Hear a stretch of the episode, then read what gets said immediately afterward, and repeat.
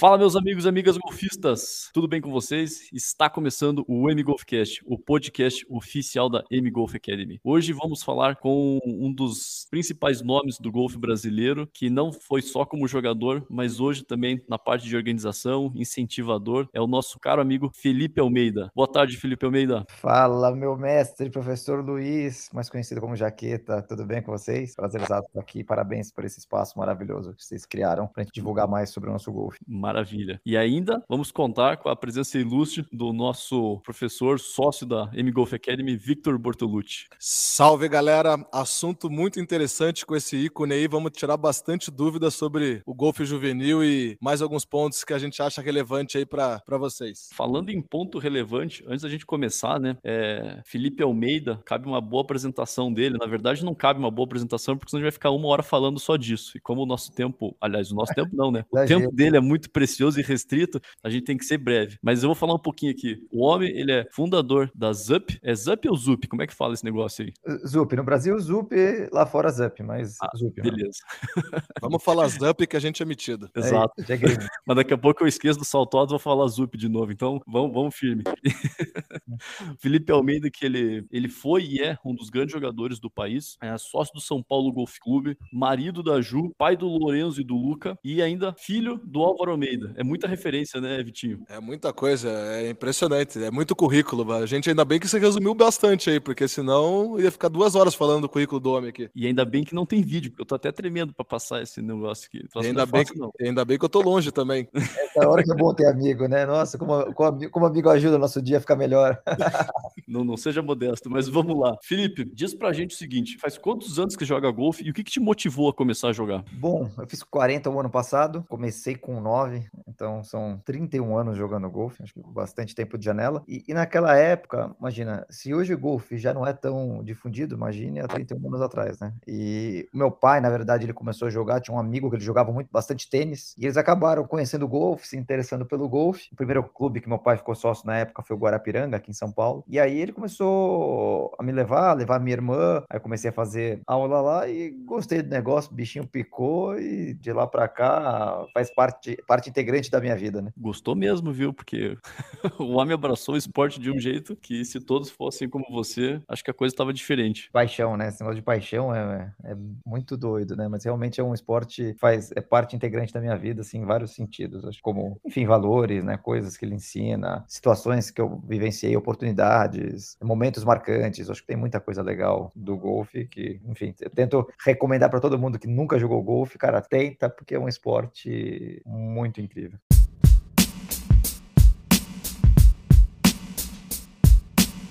E ainda nessa pegada do que te motivou a começar, né? A gente sabe que o golfe ele é um pouco complicado no início, às vezes é até meio chato. Então, com nove anos pode não parecer muito interessante. Não estou falando que é o teu caso, né? Mas muitas das crianças e jovens, até mesmo adultos que a gente acaba é, conversando, eles falam: ah, eu comecei meio que por conveniência e depois eu fui pegando gosto. Teve alguma situação que te fez virar chave, que te chamou atenção, que você realmente sentiu envolvido? Ou essa paixão foi desde o início que você já praticou? Eu não lembro de nada específico, assim, sabia? Que tenha. Eu, já me perguntei isso algumas vezes. É, meu pai começou a me levar, eu comecei a me interessar. Se não me engano, naquela época eu fazia aula tipo terça e quinta depois da escola, né? Na, na época as escolas terminavam mais cedo, né? Terminava meio de 15, meio de meio. Hoje as aulas terminam quatro da tarde, três e meia da tarde. Uhum. Dificulta, né? A molecada que quer treinar à tarde. Mas eu saía da escola e naquela época eu ia até o Guarapiranga, que dava mais ou menos quase uns 50 minutos, fazia aula de terça e quinta e, e eu gostei. E aí pouco a pouco comecei a jogar os torneios tal. Nunca foi algo, algo que meu pai precisou assim assim, sabe? Não, filho, vamos lá, tal. Foi um negócio que eu sempre gostei. E à medida que você começa a jogar os torneios, você também começa a fazer vários amigos, aí vira uma turma. Aí, no passado, aqui, a Federação Paulista, quando tinha os torneios, todas as crianças iam pro Shopping Guatemi, e ali no Shopping Guatemi, a Federação Paulista disponibilizava um ônibus, e todo mundo entrava naquele ônibus e viajava pro interior de São Paulo, pros campos, inclusive pros brasileiros juvenis daquela época, né? Eu lembro em 95, se não estou enganado, que foi o brasileiro em Pelotas, a gente saiu aqui de São Paulo de ônibus, foram quase 30 horas de ônibus. Meu Deus. Rotas. Mas assim, se perguntar, ninguém lembra da viagem em si, assim, do meu Deus, que viagem longa. Todo mundo lembra que foi uma baita de uma festa, baita de uma farra, diversão total, ida e volta, né? Então, realmente, eu acho que esses momentos foram marcantes, mas o golfe ele foi acontecendo, assim, não teve nenhum momento que deu um, um, um spark, uma fagulha diferente. Uhum, uhum. Então, você é um cara, você foi um cara inteligente desde o começo, né? Já viu que o negócio era bom, se apaixonou e se envolveu. às, é, vezes, é às vezes leva um tempo para amadurecer e fala, opa, esse negócio é bom mesmo. Total, total, total. E, e, legal isso que o Felipe falou, daquela pegada mais raiz, né? De pegar longas viagens de ônibus, ter um relacionamento pessoal com outros jogadores. Acho que isso faz pouco falta hoje em dia, né? Hoje em dia todo mundo vai pela praticidade e o relacionamento pessoal, que, que era o que dava a chama do, do, do tesão ali pra gente jogar golfe, ele acaba sendo perdido às vezes um pouco por causa disso, né? Às vezes as pessoas lembram das experiências, nem lembram quanto que jogou no, no torneio. Com certeza. Aliás, é, até esses dias eu estava comentando isso e meu filho me perguntou, pai, mas quanto você jogou nesse torneio? Eu falei, filho, quanto eu joguei? E, eu fiquei até de, de fazer uma ligação para a CBG, para Angélica, que tá lá. Falei, Angélica, por um acaso, você tem os resultados dos brasileiros aí de 94, 95, 96? Porque eu queria ver esses resultados para mostrar para eles, até para comparar, né? Quanto que jogavam naquela época, como que era o uhum. nível, como que é o nível hoje. É, e, mas o que você falou, você tem total razão, né? Eu acho que o ser humano, ele é um ser tribal, né? Onde quer que ele esteja, quanto mais é, você está com pessoas, aquilo se torna mais agradável. E eu acho que muitas crianças começam a jogar golfe ou param de jogar golfe porque tem uma turma ou não tem uma turma, né? É, e a gente vê o trabalho que vocês fazem aí é, em Curitiba é incrível e obviamente lá fora, nos Estados Unidos, você vê as academias de golfe, juvenil principalmente, elas se desenvolvem justamente quando você cria esse senso de comunidade, de turmas que elas vão para se encontrar, dar risada, jogar junto, competir junto. Essa, esse ciclo, essa roda se retroalimenta, né? E isso faz com que as crianças fiquem mais apaixonadas e engajadas pelo golfe. E ainda continuando essa, essa, essa linha de pensamento, né? Eu acho que cabe aí uma mensagem para todos os pais, para todos os golfistas, enfim, que estão envolvidos nesse esporte, que essas viagens de 30 horas que o Felipe comentou e que eu tive a felicidade de, de, de aproveitar e vivenciar isso, né? É que quando a gente trata uma viagem, não é situação, não é questão de você gastar o seu tempo viajando, né? Você está aproveitando o teu tempo. Então, essa, esse relacionamento que você acaba desenvolvendo nessas situações são muito preciosos. Então, às vezes, vale a pena deixar um pouquinho o, o luxo, a praticidade de lado para com que vocês possam,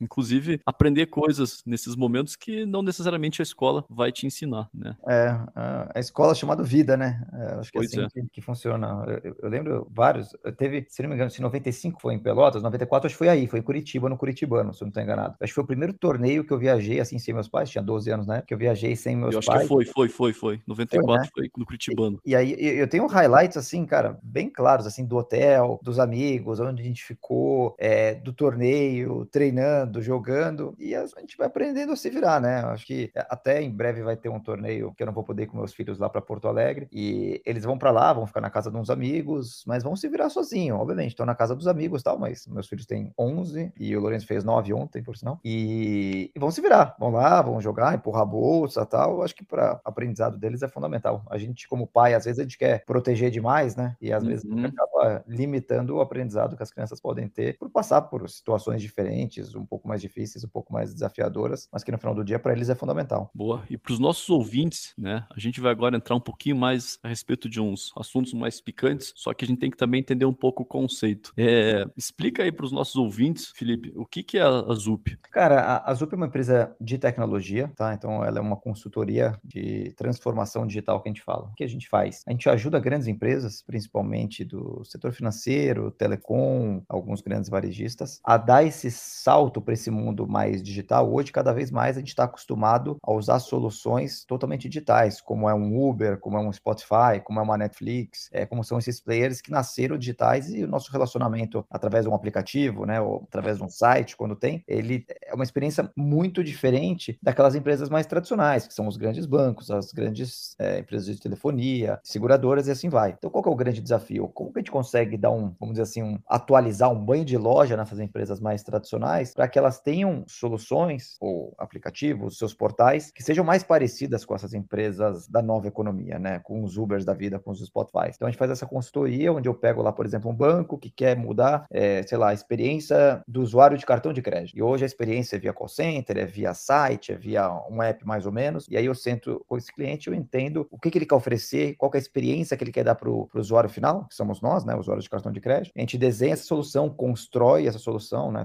Muita tecnologia, muito time construindo isso, e depois a gente ajuda o, os nossos clientes a operar essa solução, né? Depois que você coloca um aplicativo no ar, não é só colocar no ar e tá resolvido. Você precisa uhum. melhorias, eventuais falhas, é, pegar feedback de cliente, retroalimentar. Então a gente é uma grande consultoria de transformação digital. É, esse é um braço importante, e a gente tem um outro braço também, que é onde a gente constrói software e licencia esse software, né? A gente vende produtos para o mercado. Então, um braço é o que a gente chama de serviço, que é consultoria, que são pessoas que a gente vai lá e aloca para desenvolver projetos, e um outro braço que é de software que a gente cria internamente e licencia para os potenciais clientes. Legal, você então basicamente simplifica a vida através do meio tecnológico. É isso aí, a gente tenta fazer então... com que as grandes empresas mais tradicionais sejam competitivas hoje em dia nesse mundo digital, oferecendo soluções que são mais compatíveis com a realidade e com o que o usuário está ficando acostumado e o que o usuário quer, né? A gente quer, ninguém quer passar é, horas ligando no call center, ninguém quer ficar perdido num site, não encontrando a informação que quer, todo mundo quer resolver com um ou dois cliques. Então, como a gente traz é, essa facilidade para o usuário, seja na hora de contratar, seja na hora de reclamar, seja na hora de fazer um upgrade, seja na hora de cancelar, enfim, a gente tenta trazer essa visão e usando, obviamente, tecnologia para construir essas soluções. Hum, então, a sorte do Blue Golf e concorrentes que vocês só trabalham com big players, porque senão, né? Já, já dá para criar um negócio melhor ali, né?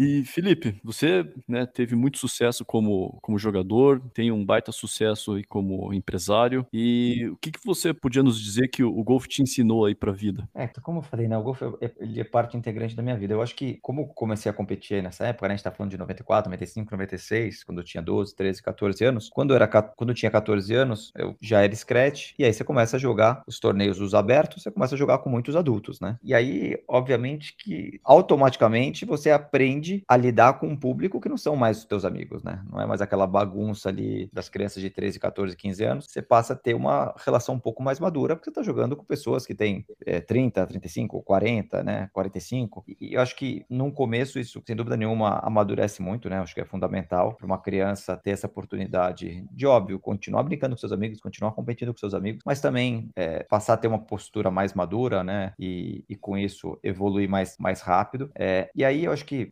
andando mais na vida, acho que o, o golfe no mundo, mas no Brasil bastante, você acaba conhecendo muita gente legal, né? Muita gente bacana, diferentes carreiras, diferentes áreas, o que acaba abrindo o teu network, né? Abre o teu círculo de, de relacionamento, de pessoas que você conhece, pessoas que, é, que são bem-sucedidas nas suas áreas. É, e aí, quando eu, pelo menos, comecei a empreender, comecei a querer vender coisas para grandes empresas, né? Antes da ZUP, eu sou sócio também de uma agência de comunicação, uma agência é, de live marketing, e, e, marketing digital. E lá atrás também eu precisava prospectar esses clientes. O Golf uhum. sempre foi uma super porta é, de entrada para esses clientes, né? E, e, obviamente que quando eu chegava num presidente de uma grande empresa, antes desse cara ser presidente da grande empresa, ele é um handicap 14 que joga lá no meu clube que me conhece desde moleque. Então, de certa maneira, me colocava numa posição de vantagem, porque ele conhecia. E obviamente, se ele tinha uma, uma boa impressão minha, né? Se tinha uma boa relação comigo, talvez ele me daria uma chance para prospectar conectar essa empresa. Então acabou que o Golf me possibilitou diretamente é, ter vários amigos que viraram clientes, é, indiretamente pessoas de outras áreas e que em vários momentos da vida a gente é, quer sentar para conversar, para se aconselhar, para trocar uma ideia e, e, de novo, pessoas bem sucedidas de áreas diferentes possibilitam isso, né? Então acho que é, eu, eu assim só tenho a agradecer o, o Golf e que e, essa é a grande motivação, é, talvez a principal delas, da gente patrocinar esse tour nacional, né? Que é o, o o, o ZUP é, Junior Pro Tour junto com a CVG. Sensacional isso daí, inclusive. Parabéns pela, pela iniciativa, porque o, um, um, bom relacionamento é uma via de duas mãos, né? Então, você, como tá, acabou de dizer, tá, tá retribuindo tudo isso que o, o golfe já te deu em troca dessa, dessa oportunidade para alavancar, desenvolver mais o golfe, tanto juvenil e profissional, que são as duas principais pontas, né? Total, total. É, eu, enfim, eu como empreendedor, a gente vive trocando muita figurinha com os empreendedores, mas gente tem um, um, conceito muito forte que é o conceito de give back, né? Que é justamente isso que você falou, né? De devolver aquilo que você teve sorte de ganhar. E várias vezes na minha carreira, em vários momentos, eu sempre tive muita ajuda, eu sempre pedi muita ajuda, sempre tiveram pessoas que foram fundamentais em vários momentos da, seja da vida pessoal, seja da vida profissional. E aí, dado esse momento que a gente estava aqui do Golfo Nacional, é, eu conversei com os meus sócios e falei, nossa, galera, o Golfo deu tanto pra gente, possibilitou né, conexões clientes, enfim, tanta coisa que eu acho que, puta, é o mínimo que a gente pode fazer aqui, fora as minhas horas Felipe Almeida, que eu dou com muito amor, mas eu acho que seria um, um bom, um bom aporte a gente, a Zup, poder patrocinar esse tour e viabilizar esse modelo diferente, onde a gente traz profissionais e tudo mais, a gente vai falar um pouco disso mais pra frente, mas eu, eu acho que, que é fundamental. E, e aí eu acho que tem muitos valores que vêm do golfe, né, de disciplina, de foco, de persistência, de saber lidar com frustração, que isso, pelo menos para quem quer empreender ou para quem quer desenvolver uma carreira em qualquer lugar, é fundamental, né? São, são atributos, são valores fundamentais. Vocês estão aí, tem uma academia super de sucesso, mas são baita empreendedores. Vocês sabem como é difícil, como tem desafios, como a gente encontra barreiras, como tem dificuldades e tal. E querendo ou não, muitas dessas coisas a gente aprendeu jogando golfe. A gente aprendeu vindo dois, três abaixo, fazendo o triple bogey no 18, perdendo o torneio. Principal, ou... Principalmente aprendendo de momentos difíceis, né? Que o golfe nos proporciona, diferente de outras modalidades. Não tô querendo entrar no mérito de qual é mais difícil não, mas o golfe sim é um. Aliás, parafraseando o nosso célebre é, Arnold Palmer, ele falava, né? O golfe é um, é um jogo que frustra o intelecto e alimenta a alma, né? Então, ele te deixa numa situação difícil em vários momentos. E, é, e acho que é justamente através dessas situações difíceis que você começa a aprender a lidar melhor né, com, com o problema e entender que não adianta ficar chorando, você tem que achar soluções. Total, total. Eu acho que é um, é um esporte muito, muito completo. É, eu falo, acho que toda criança ela precisa fazer, pelo menos ter uma certa dedicação para um esporte coletivo e um esporte individual. O coletivo, porque é super importante, trabalhar em equipe, trabalhar o time, uhum. ninguém faz nada sozinho. Acho que todo esse conceito de time é fundamental. Mas o esporte individual, ele lida com um ser, né, de uma maneira única, né, individual, né, é, onde você se você ganha ou perde ou se frustra, fica com raiva, fica feliz e, e muito disso é sozinho, né? E isso uhum. te envolve. No caso do golfe, como você bem falou, é um esporte que talvez a gente erre mais do que acerte, né? A gente se frustra mais, perde mais do que ganha. E eu acho que isso cria uma casca, né? Cria um mindset que eu acho que para a vida é fundamental. Então, é, em termos de o que o esporte me deu, o que o golfe me deu, nossa, me deu, me deu muita coisa assim. E, e eu acho que é por isso que talvez desde pequeno é, eu incentivo, além do esporte pelo esporte que a gente é apaixonado, mas eu, eu, eu insisto e, e tento né, torcer muito para meus filhos sejam cada vez mais apaixonados, porque eu sei que vai ser uma escola para a vida importante para eles. Boa. E nessa, né, você deu um gancho importante aí, né, nessa relação de give back. É, para quem está nos ouvindo, presta atenção, galera. Vocês têm que seguir a, a M-Golf no Instagram e também dar lá o sinalzinho no nosso YouTube. Então, por favor, a gente precisa do apoio de vocês é, via de duas mãos, como o Felipe acabou de nos ensinar. E Felipe, mais uma coisa. A, as crianças, né, elas não têm a responsabilidade e capacidade para decidir uma porção de coisas, bem como sair dirigindo, entre outros exemplos. E, naturalmente, o, os pais precisam impor alguns limites e dar alguns direcionamentos. Como que, como foi e como que é a forma que você fez para que teus filhos estejam sempre tão envolvidos com o jogo? Eles já, já fizeram alguma birra ou reclamaram de jogar alguma vez? Hum, é, todos, acho que não, não tem criança aqui que nunca tenha feito uma birra, né? É, acho que aqui em casa, é, eles começaram desde pequeno, né? Então, desde que eu me conheço, eles se conhecem como gente, eles têm um, um taquinho de plástico na mão. É, o, eles têm dois anos de diferença, né? O Luca tem 11 e o Lourenço tem 9. O Luca, quando ele era pequenininho, antes do Lourenço nascer, ele tinha um taquinho de plástico, um taquinho amarelo, que ele adorava, ele batia pela casa inteira, e que em dado momento esse taquinho caiu no elevador, no fosso do elevador de casa. E naquela época, o Lourenço estava meio pra nascer, e aí o que, eu fiz? Ele achou que perdeu o taco para sempre, e aí, eu, obviamente, que eu peguei o taco lá no, no fosso lá do prédio, tal, pedi lá pro zelador tal. E aí, quando o Lourenço nasceu, na maternidade, o Lourenço chegou e chegou com o taquinho do lado dele. Então, tipo, cheguei irmão e trouxe teu taquinho de volta, entendeu? então, é, desde sempre eles têm um taquinho é, na mão, enfim, sempre tô assistindo golfe na TV e, e, eles, eles acompanhando, e desde pequeno eu levo eles pro clube para dar é, as suas tacadas. Agora, é, é, sempre desafiador e eu tento aqui me policiar como que eu ele consigo engajar, consigo manter eles competitivos, porque eles adoram jogar torneio, gostam de jogar bem, ficam super felizes quando jogam bem, mas também não passar do ponto, né? Então, esse, esse desafio de manter engajado sem é, exaurir é super importante. Agora, como você bem falou, são crianças e a criança, se o pai é, começa, joga beisebol e leva a criança sempre a jogar beisebol, ela vai gostar de beisebol. Se o pai joga futebol americano, ela vai gostar de futebol americano. Se gostar de badminton, é, assim, lacrosse, é, você escolher que o pai ou a mãe é, esteja incentivando, isso vai acontecer. O que eu vejo, muitos pais, eles me falam, não, mas meus filhos não são empolgados que nem o teu. Mas é, é difícil. Eu acho que até tem algumas crianças, assim, e eu diria que talvez minoria, talvez 5%, que tem uma vontade própria sobre-humana, assim, que realmente é doida pelo esporte. 5%, 5% sendo generoso, né? É, sendo generoso.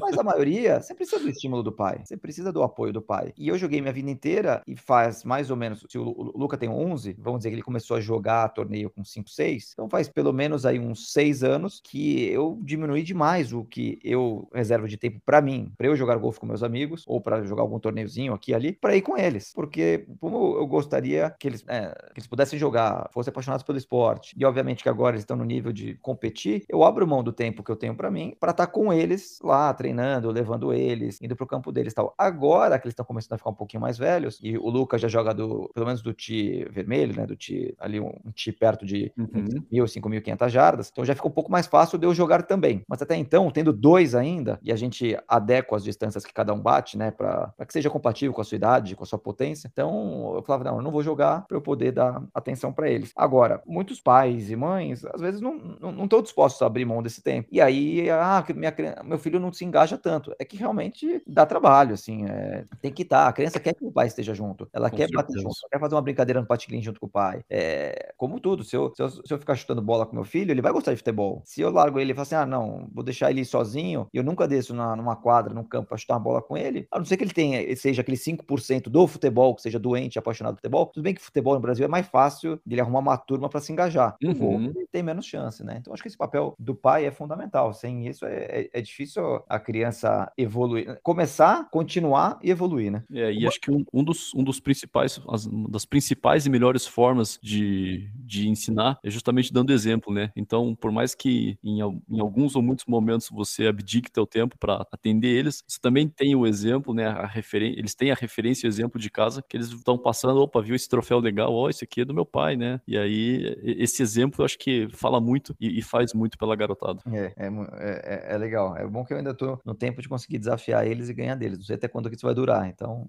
vamos, enquanto isso eu vou aproveitando.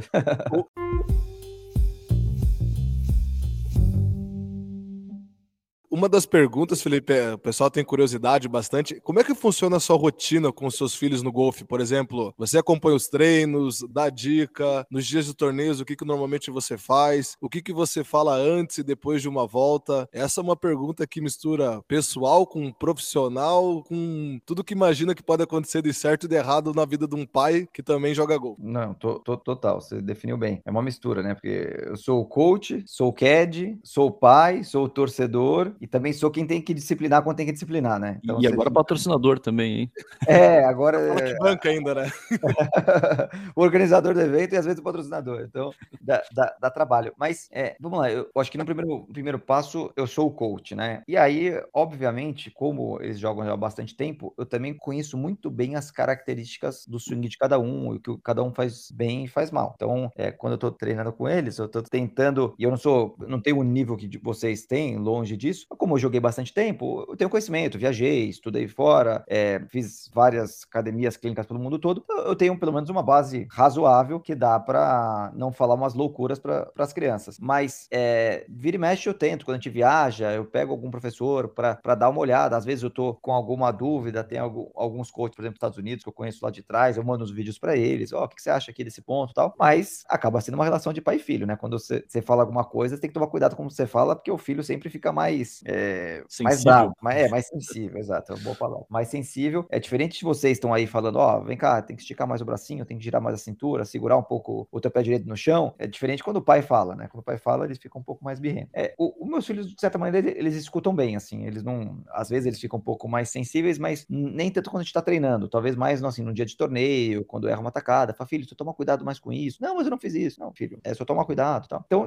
para mim, é um trabalho contínuo, um desafio meu comigo mesmo, de como transmitir a informação sem, sem tirar ele do jogo, sem deixar ele nervoso e tudo mais. Porque daí quando vai pro torneio, e aí eu tô no papel de CAD, mas um CAD que conhece aquele swing bem, né? É, o, acho que a melhor dica é, o teu papel ali quando você tá de CAD é gerar o máximo possível de situações para gerar confiança na criança, para que ela fique mais confiante para a próxima atacada. Perfeito. Mas, na teoria é lindo, e eu tento isso loucamente, mas na prática nem sempre você consegue. É que nem cortar o cabelo, né? O dos outros é fácil, vai tentar cortar o teu para ver o que acontece. é, exato, a chance de, de, dar ruim é grande.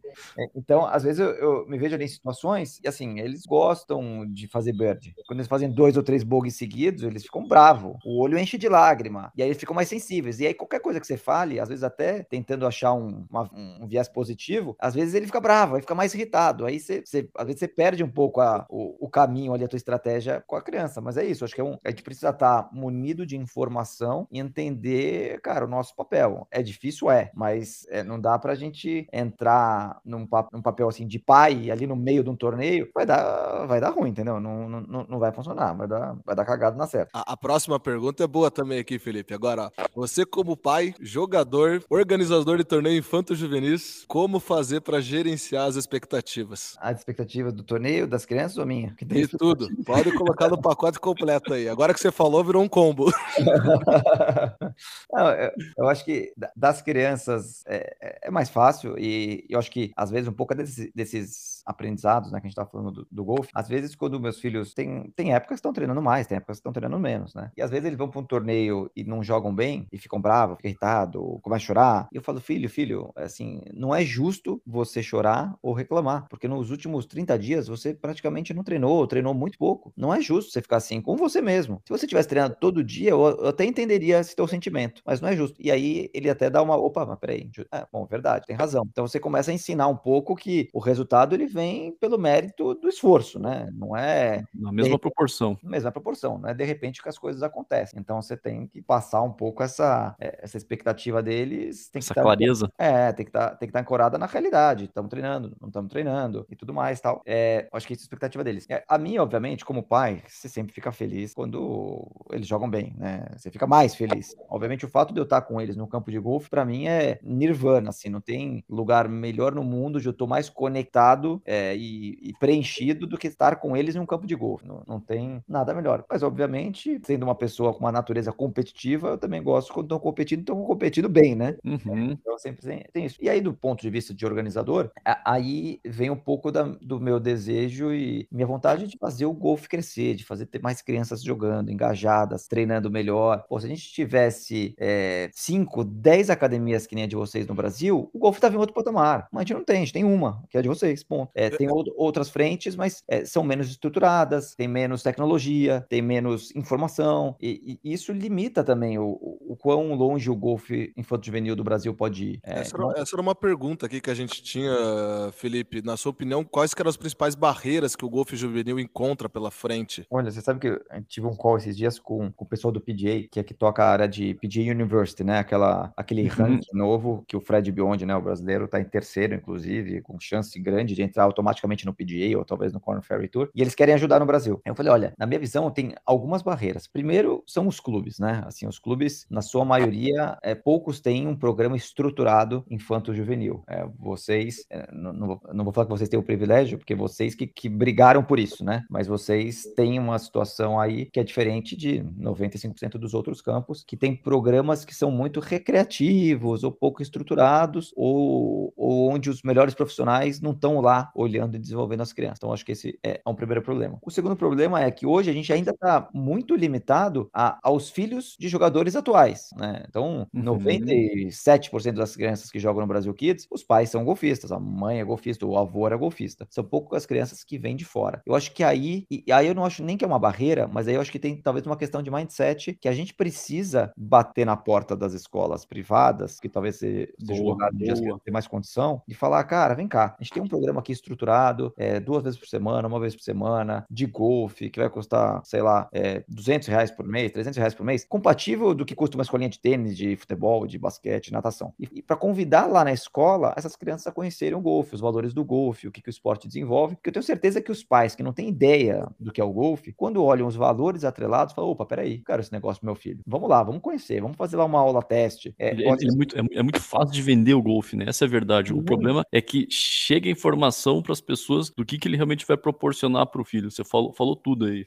É, é, e, e, acho que a maioria, acho que tem alguns, alguns clubes que talvez não uma dificuldade com sócio, as contas equilibradas tal, mas a maioria dos clubes a gente sabe que tem dificuldade de fechar a conta no final do mês. A gente sabe que tem desafio para atrair novos sócios. Pô, essa é a melhor estratégia. Vai lá, traz a criança, a criança gostando, o pai vem, eventualmente o pai vira um golfista, esse cara possivelmente vai virar um sócio novo. O cara provavelmente vai comprar um título. É, ou vai, se não comprar um título, vai pagar ali, vai, vai virar sócio, vai pagar mensalidade, contribui com, com as despesas do mês a mês de cada clube. Então, uhum. Então, eu acho que aí tem uma oportunidade enorme, é que, na minha visão, ninguém ainda estruturou um plano robusto, que eu acho que é um plano simples, mas um plano bem feito para ir até essas escolas, pegar na mão dessas crianças e trazer. Isso como as escolinhas de futebol, natação, tênis fazem, já fazem há muito tempo e fazem com, com sucesso. Então, acho que tem esse ponto. Aí, beleza, você tem a base, as crianças começaram a jogar, é, se engajaram, aí você precisa da capacitação dos profissionais, né? A capacitação, como manter a criança engajado, que hora que eu faço uma atividade lúdica, que hora que eu falo, ah, agora eu preciso arrumar o grip dessa criança, porque se ela se desenvolver com esse grip todo torto, não vai ser legal. E aí é entender, ter metodologia, né? Como que eu faço isso? Eu acho que são poucos profissionais no Brasil que têm essa metodologia bem apurada. E aí, pós isso, na hora que ela tá já apta a jogar um campeonato, começa a jogar um campeonato, é, o que eu percebo é que as crianças às vezes começam, né? Vamos pegar aqui um exemplo de uma criança que joga nove buracos, né? Uma criança de 9, 10 anos que ainda joga nove buracos. Ela começa a fazer os seus scores, começa lá é, 60, 55, 51, 45, vai baixando o score. Quando ela chega mais ou menos na casa de 40, já é um score decente, né? Com uhum. nove buracos. Eu vejo que tem poucos profissionais que têm é, a, o conhecimento e a habilidade para falar: bom, agora eu vou baixar essa criança, que ela vai parar de fazer 40, vai começar a fazer 38, 36, 34, 32, 30. É, e aí é aquela hora que você precisa lapidar, né, no, no, no seu nível mais granular, assim. Que você, Essa é uma barreira enorme mesmo no nosso é, país. É, exato. E aí eu acho que a gente às vezes fica muito curto aí. Então tem crianças que têm um potencial bom, mas que se limitam, é, ou são limitadas pelo nosso ecossistema, a gente não consegue dar esse próximo passo. O próprio Fred Biondi, que é um menino nota um milhão, ele começou a jogar golfe no Brasil, mas com 14, 15 anos ele foi morar nos Estados Unidos. Então, uhum. Então, ele fez praticamente a high school inteira nos Estados Unidos, treinando lá com o Matt John, que é um coach, pô, espetacular, um talento. É, eu, eu, inclusive, tive, tive aula com ele, adoro, acho que ele, ele é muito bom, mas ele conseguiu se desenvolver lá. Como a gente queria isso aqui no Brasil? Enfim, a gente precisa de é, investimento, trazer mais coaches de fora, desenvolver o pessoal. Igual a gente fez aquele curso que vocês patrocinaram, vocês participaram é, junto com o pessoal da US Kids, né, para como estruturar melhor as escolinhas, atividades. É, uhum. tal.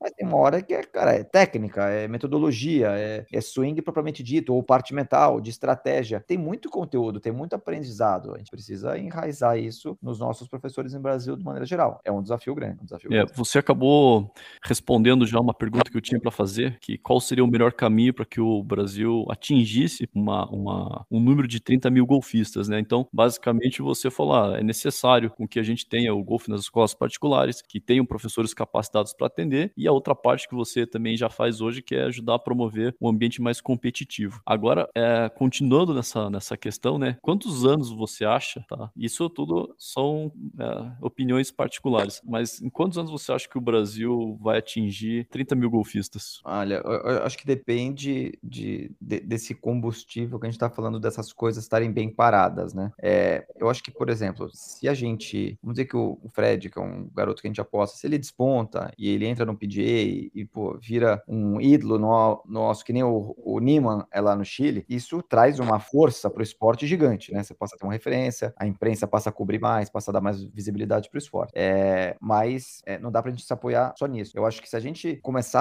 a, incentivar e fazer essas atividades, né, que a gente estava falando, de ir nas escolas, trazer mais, eu acho que para crescer o golfe tem que ser por aí. É, eu acho que tem adultos que, obviamente, começam a jogar golfe mais tarde e entram no esporte e tal, mas eu acho que é pontual, assim, não é uma coisa que acontece em massa. Agora, se cada clube conseguir na escola e trazer 50 crianças para dentro, é, cara, você para pensar, você tem num, em um ano mil, dois mil, que multiplica, que vem o pai, que vem um amigo e tal, e aí talvez em cinco anos você consegue ter mais 10 mil golfistas no Brasil. É, e aí é um efeito multiplicador, né? Quanto mais é, crianças estão engajadas, mais traz novas pessoas, mais os clubes é, crescem, investem, mais condomínios aparecem com campo de golfe, aí vira um ciclo virtuoso super bacana. Eu acho que tem, eu não consigo ver outro caminho que não seja por aí, assim, se não investir na base, a gente vai estar tá somente agradando os atuais golfistas que estão lá no clube, querendo chegar, bater sua bola e ir embora depois. A gente não vai estar é. tá desenvolvendo o esporte. Uma triste realidade, né? É, é, é, é desafiador. É desafiador por esse modelo, obviamente, de clubes privados versus campos públicos. No Brasil, dado o custo trabalhista, equipamento para construir e manter um campo de golfe, é, é difícil você ter né, campos públicos, até porque tem poucos praticantes e a conta não fecha, né? É. Então você tem É um, tra- um trabalho muito bem feito, você consegue manter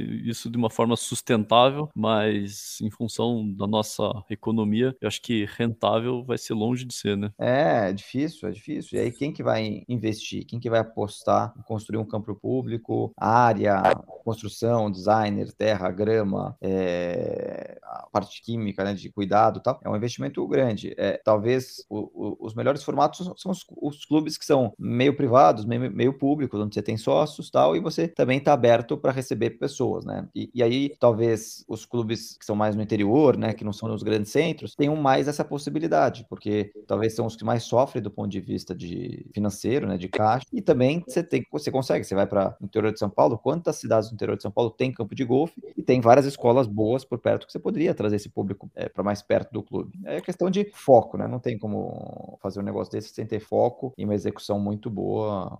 Caso contrário, não, não tem como parar de pé.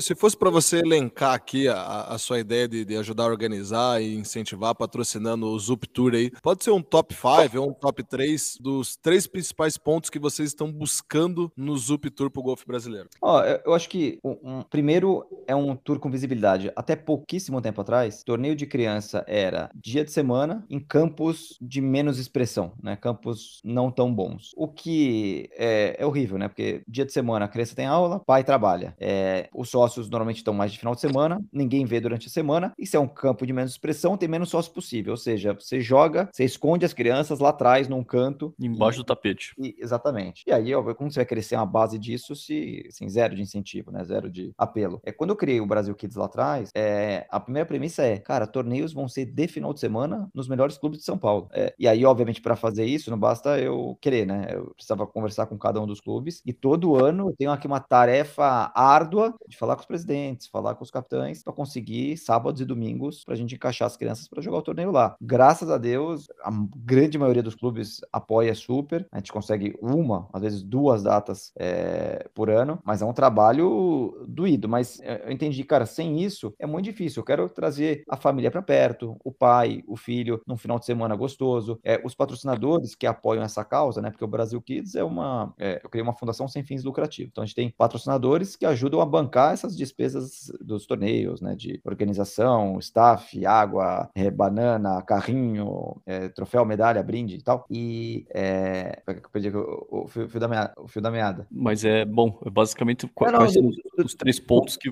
Para trazer, não, pra tra- pra trazer pro, pro, pro final de semana, então, o lugar onde a criança está jogando num campo bom, a- o patrocinador tem, tem visibilidade porque está num campo bom, no final de semana as pessoas veem a marca dele lá, aí você cria um círculo bacana. E aí, o, o- voltando para a pergunta é, do Vitor, é justamente a mesma coisa que a gente está tentando fazer. Primeiro, organizar melhor esse tour nacional, que ele estava muito esvaziado, né, pouquíssimas Uhum. estavam jogando. Então, a hora que a gente já tem um calendário organizado, em bons campos, é, já começa a ter mais visibilidade. No final de semana, mais crianças começam a participar. E aí a gente trouxe um ingrediente super legal, que é a questão dos pros. É, porque eu vejo que muitas crianças elas têm talento, mas às vezes ela não tem, é, ela não, não entende ainda de estratégia. Ela vai, espeta o drive, bate o drive todos os buracos, entendeu? É, Fal- e- falta, um, falta um norte, uma referência. Falta o norte uma referência. E a gente falou, bom, vamos, vamos trazer os pros, vamos criar uma bolsa aqui para os pros, para 15 pros, para que a gente possa colocar, pri- pri- principalmente nos dois primeiros dias, os pros para jogarem com as crianças, meninos e meninas, para as crianças começarem a olhar, não, peraí, eu tô sacando drive todo buraco, por que, que esse cara tá batendo ferro 4 aqui, um híbrido ali, uma madeira 3 ali? É, e vai começando a entender de estratégia. Fizemos um até agora que foi no Arujá. Foi um baita sucesso, baita feedback legal dos pais, das crianças que jogaram junto e tal. Então você começa a desenvolver a, a categoria como um todo, né? Então acho que esse é um dos principais focos ali do. do e aí, acho que tem uma, uma conversa subsequente, que eu acho que a CBG nos últimos anos ela vinha muito distante de entender a realidade do golfe infanto juvenil. É, Uhum. e aí, agora, a nova gestão, a chegada ali do Fanta, da Eliane como responsável pelos juvenis, a gente está tentando aproximar todas essas frentes, aproximar os pais da entidade, trocar mais figurinha, porque assim, é, sozinho fica muito pequeno. A gente tem que tentar juntar todos os esforços para tentar tornar o esporte maior, Boa. ter mais força, mais crescimento e tudo mais. Boa, muito bom. Bom, então, infelizmente, a gente vai chegando aqui na nossa reta final, em função do precioso tempo do nosso amigo Felipe Almeida,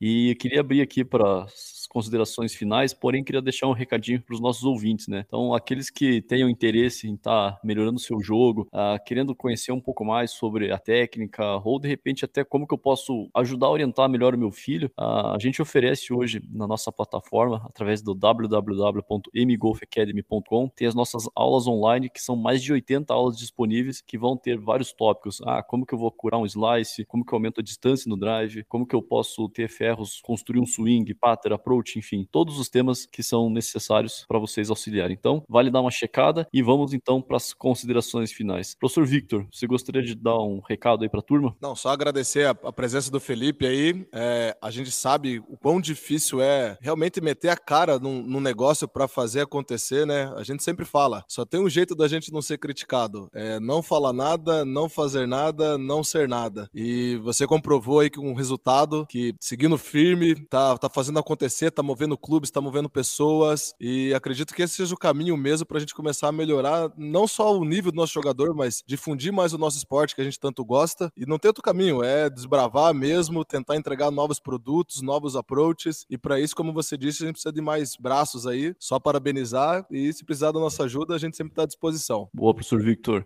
Amigo Felipe Almeida, quer dar um recadinho final para os nossos ouvintes? Não, de novo, primeiro, super obrigado. Acho que vocês são um exemplo perfeito né, do, de esforço, dedicação, de amor pelo golfe, criando maneiras de compartilhar conhecimento, seja pelo site, seja aqui pelo podcast, seja pelas academias que vocês têm espalhado por aí. É, acho que realmente é um trabalho incrível. Se a gente tivesse, de novo, vários exemplos que nem vocês, o golfe estaria num patamar bem diferente. É, eu acho que convidando os pais, golfistas que estão escutando, os não golfistas que podem escutar, para trazerem as crianças para conhecer o golfe. Obviamente, vamos procurar aonde o professor mais indicado, mais recomendado, procurar algum programa juvenil, infanto juvenil legal, porque a gente precisa, a gente precisa crescer essa base, eu acho que é fundamental e com certeza os frutos, e não estamos nem falando aqui que vai aparecer um Tiger Woods necessariamente, mas os frutos do aprendizado com o esporte já serão, já, já darão bons lucros aí para essas famílias e para essas crianças. Então, tragam para o golfe, que sem dúvida nenhuma é um esporte incrível, que vale muito a pena, super recomendamos. E de novo, obrigado pelo, pelo convite, super prazer falar aqui com vocês e tamo junto. Boa, sensacional. Felipe, muitíssimo obrigado aí por toda a tua atenção, pelo teu tempo, e em especial aí pelo que você tem dado pro golfe, justamente naquela pegada do, do give back. Então, a gente espera encontrar aí todos os pais e juvenis nos campos. Lembrem que um ótimo exemplo para vocês, aliás, uma ótima forma de vocês ensinarem seus filhos é através dos exemplos. Então, às vezes muitos pais comentam: "Poxa, será que eu devia jogar, né? Ou eu deixei de jogar porque meu filho não joga, joga que vale a pena, né? O esporte é, é um, é, um, é, incrível. Poder jogar golfe é um privilégio, então façam uso disso. E turma, esperamos vocês na nossa próxima semana. Valeu, tchau, obrigado.